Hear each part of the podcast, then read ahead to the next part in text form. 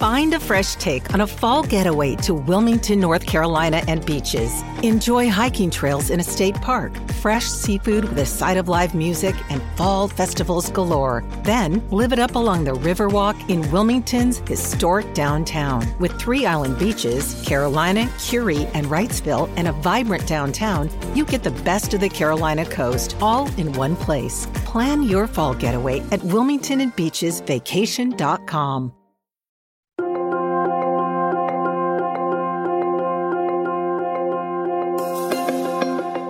Hola, soy el Dr. Elmer Huerta y esta es su dosis diaria de información sobre el nuevo coronavirus, información que esperamos sea de utilidad para cuidar de su salud y la de su familia. Hoy veremos un tema del cual se está hablando mucho en las últimas semanas, la segunda ola de infecciones por el nuevo coronavirus. Pero antes recordemos algunos conceptos importantes.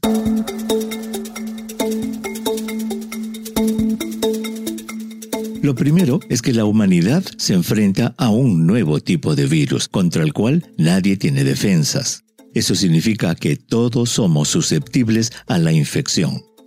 Lo segundo es que, en ausencia de medicamentos y vacunas efectivas, las medidas más importantes para controlar la infección son la contención, que incluye el distanciamiento social a través de la cuarentena y el uso de las mascarillas por parte de la población, y la mitigación, que consiste en la búsqueda y aislamiento de los casos positivos y de sus contactos.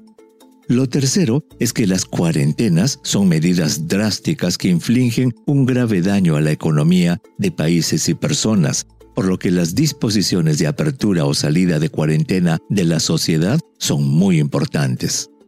Dicho eso, es relevante saber que muchos países han pasado ya exitosamente por las medidas de contención y mitigación, habiendo controlado la primera ola de la pandemia en sus territorios.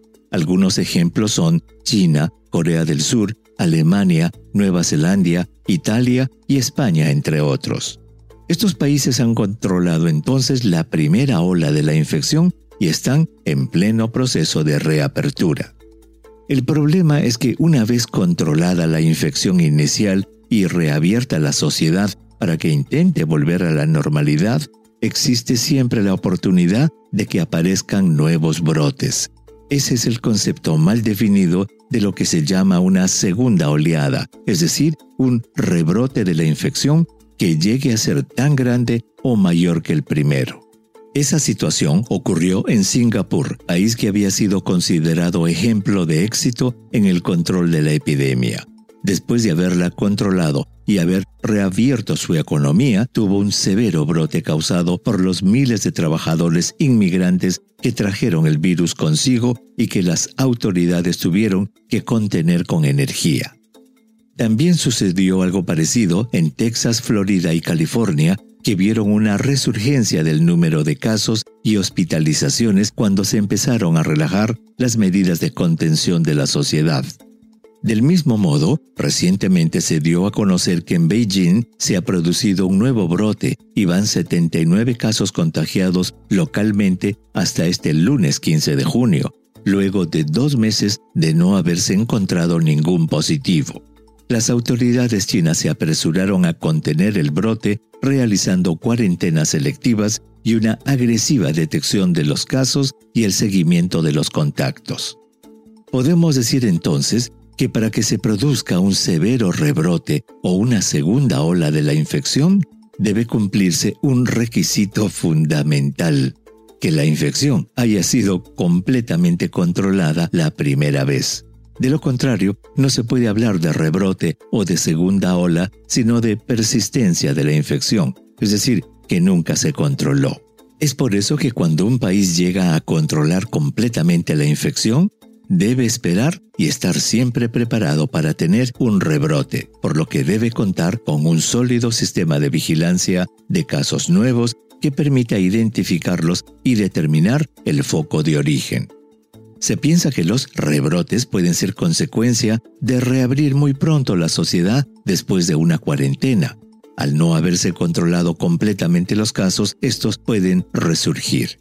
En otras ocasiones, la importación de casos nuevos puede explicar los rebrotes. La manera de evitarlos es, de acuerdo con la Organización Mundial de la Salud, abrir la sociedad lentamente y en etapas bien calculadas, manteniendo un sistema de vigilancia muy activo de los casos y sus contactos.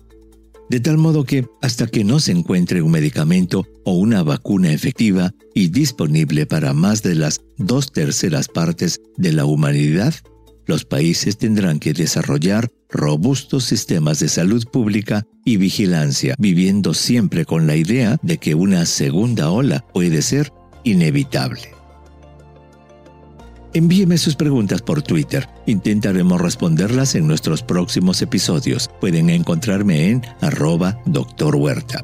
Si cree que este podcast es útil, ayude a otros a encontrarlo, calificándolo y revisándolo en su aplicación de podcast favorita. Volveremos mañana, así que asegúrese de suscribirse para obtener el último episodio en su cuenta y para obtener la información más actualizada, siempre puede dirigirse a cnnespañol.com. Gracias por su atención. Chao.